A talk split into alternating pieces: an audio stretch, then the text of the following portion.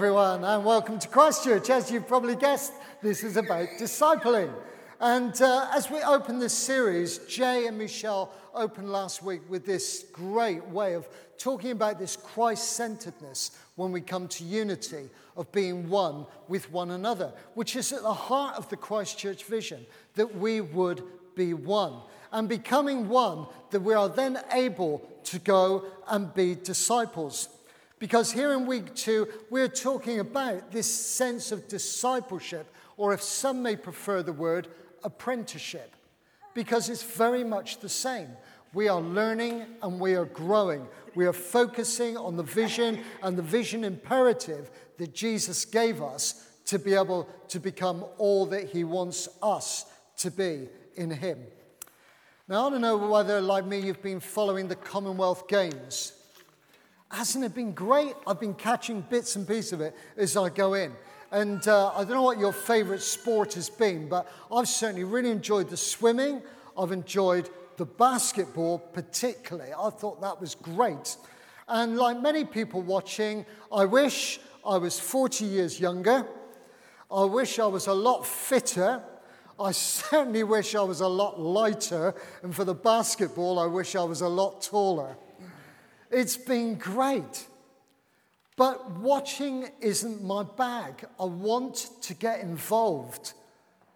I can't sit back. There's something in me that itches and says, actually, I want to be a part of that. And that is our discipleship. In 1924, the Olympic Games were being held in Paris. And a young American rower called Bill Havens and his picture should come up on the screen, have been chosen to represent the USA. Yet he had a big decision to be made because at the time that the Olympics were being held, his wife was about to give birth to their first child. A young American rower who knew that he would have come home with the gold medal made a decision. And he made a decision to stay for the birth of his child. Let's fast forward, and it is then 1952. It's 28 years later. And again, there's a young American rower that's gone to the Olympic Games, and this time he wins the gold medal. And the winner of that event sent the following telegram to Bill Havens, and it read like this Dear Dad, thanks for waiting around for me to be born in 1924. I'm coming home with the gold medal you should have won. Your loving son, Frank. Here's a picture of them. That's a picture of his son.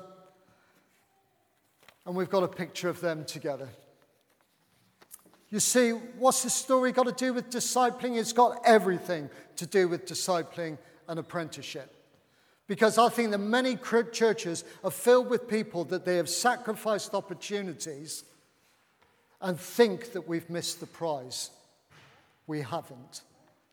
Often the decisions we have made in discipleship have been good decisions. We thought that somehow our day was lost. We thought that somewhere where we had grieved, that maybe that we should have given up hope, that our life and ministry somehow didn't bring all that it should have been. That's not true. We wondered if the sacrifice was worth it. Bill Havens and his son, I look at that picture and I see that the right decision was made. And so many of us at times in our discipleship, we have given up. We think that it was a once and only chance that we were given.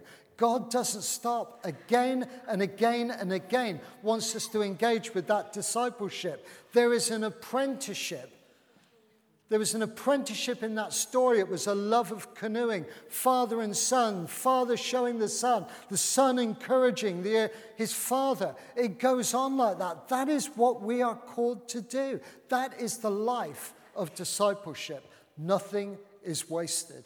And whether we admit it or acknowledge it, Jesus has invested a lot in us. You see, in this Easter season, as David said earlier, you know, we may think Easter is over and done. It is not. The cross is empty.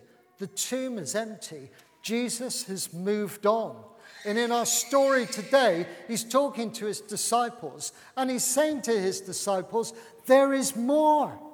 There is a lot, lot more. And somehow we may think that we've missed the boat in bringing people to know Jesus. And I've heard all the stories. We're too old. We've done our bit. We're leaving it to the younger people. Maybe there is something in us that we say we can't do that because we've denied him. Maybe we're a new Christian and we think maybe that's not our place to do that. You've got to attain a certain level before you can actually engage with discipleship. The thing is, is that Jesus focuses us ahead and says, whatever is gone is gone, use it, but I'm looking forward. And that's what we're about this morning. We're looking forward. The disciples had screwed up big times, they had regrets. It says in our reading this morning that even when they met with him, they'd seen all of this, and even then there was still doubts. But they went with it, and great things happened. Bill Havens made the right decision. He made the right decision for him, for his wife, and for his son and the gold came home. What a great thing for us, maybe, that many of us may have had regrets, that maybe we see in our lives that there are things that have happened. And Jesus says, that's okay. Let's use that as experience and move forward. To sacrifice what we want on the altar of his purposes.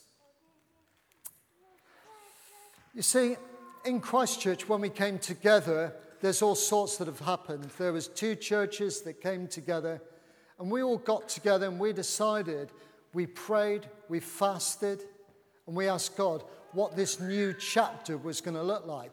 And discipleship was very high up there. That we would be a people that, like the clip, wouldn't just sit around and consume, and say, That was a nice Sunday service, thank you very much, and we're not even going to think about you, Jesus, until we come next Sunday. It was about that we were going to go out and we were going to do great things. That's what he promised, and that's what he's doing. Because if you look at Christchurch, we have seen people baptized, people dedicated, thanksgivings. We have seen parents bringing their families along. We have seen families bringing their children along. We have seen wives impacting their husbands. We have seen husbands' ministry impacting their wives. We're seeing new women's groups spreading up. We're seeing amazing men's group, growth groups, all sorts that are happening. Our schools work. You could just go on. I work amongst older people. I work in residential homes. You could list and list. It is about going out, but it starts with our discipleship.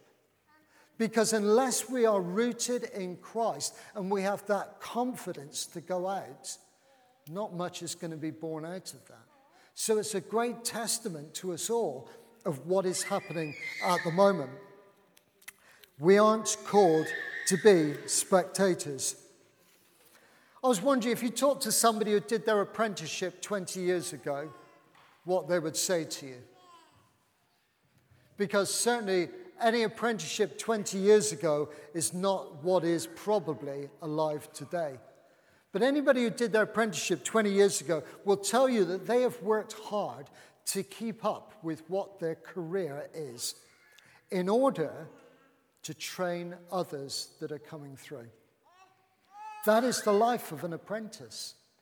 And so I want to encourage you and encourage everyone this morning that whatever it has been that has gone before, that we should be on it, that we should be in there, we should be encouraging our younger people coming through, other adults that God's bringing to us, even older people who may have walked away from the church disillusioned many years ago and are coming back because they want to find something new and they are looking for something new. Not the old, but something new and relative.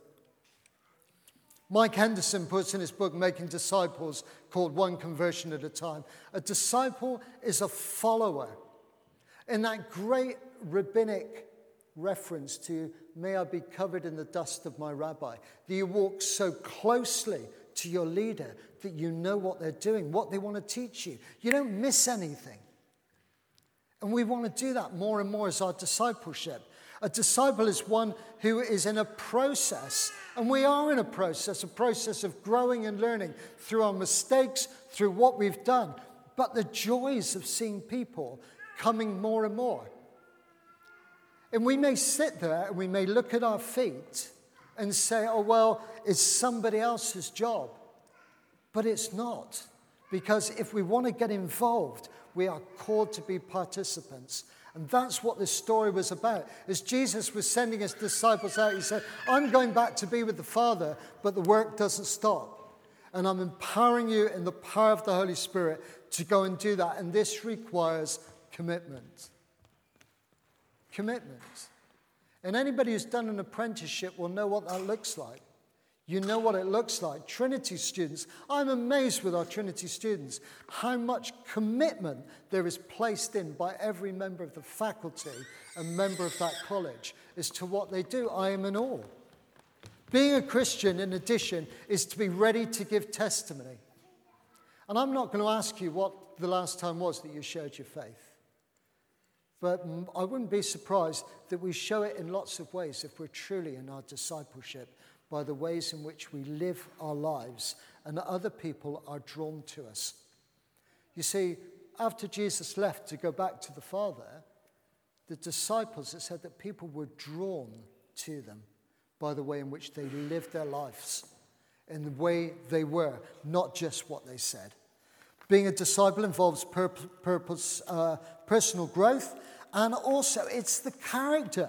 And we talked about that last week the character of Jesus in us. You know, if you're just brewing at the moment to complain about something, then it might not be the character of Jesus in you. It might well be it's the character of Jesus that wants to go and bless and encourage somebody from what you've heard today. It's also evangelism. In, on the day of Pentecost, people were transformed. And I've seen new Christians again and again and again. And it's so encouraging. I hope if you're a new Christian here, be encouraged because I love being around new Christians. It's really exciting. It's, there's a new energy, there's a new dynam- dynamism about that. I met with Tim Daniel, my colleague, and many of you will have known Tim. And Tim was right in at the beginning of shaping this vision of what we were going to do in Christchurch here. And he told me this great story about of a guy that they've just invested in in Wales who is a new Christian, who was a publican. And he's set up this pub, and people who walk in there are just hearing about Jesus. And it's great, and people are bringing their friends along because they want them to have this great experience in a great pub where there's a great atmosphere and they want to hear more. Isn't that great? I'm sure you want to do that on a Sunday morning, don't you? Yes, people said. You see, Jesus called disciples into apprenticeship, into something that was exciting. Jesus called Peter. Peter had done things the same way day in and day out. He was a professional, he was a fisherman. He knew when the time was to fish and when not to fish. He knew his job inside out. And in fact, on this particular day, he said, Do you know what? There's no point in fishing anymore because there's nothing there. And then he met Jesus. And Jesus said, Let's go fishing.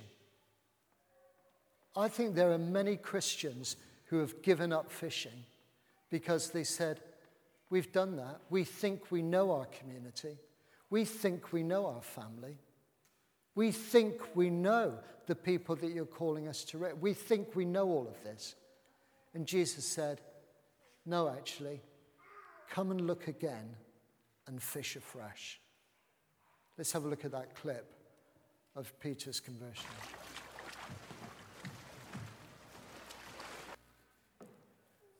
The question is whatever stage we're at, as Peter was, will we invite Jesus in? to help us to go and do what He's calling us to do. afresh.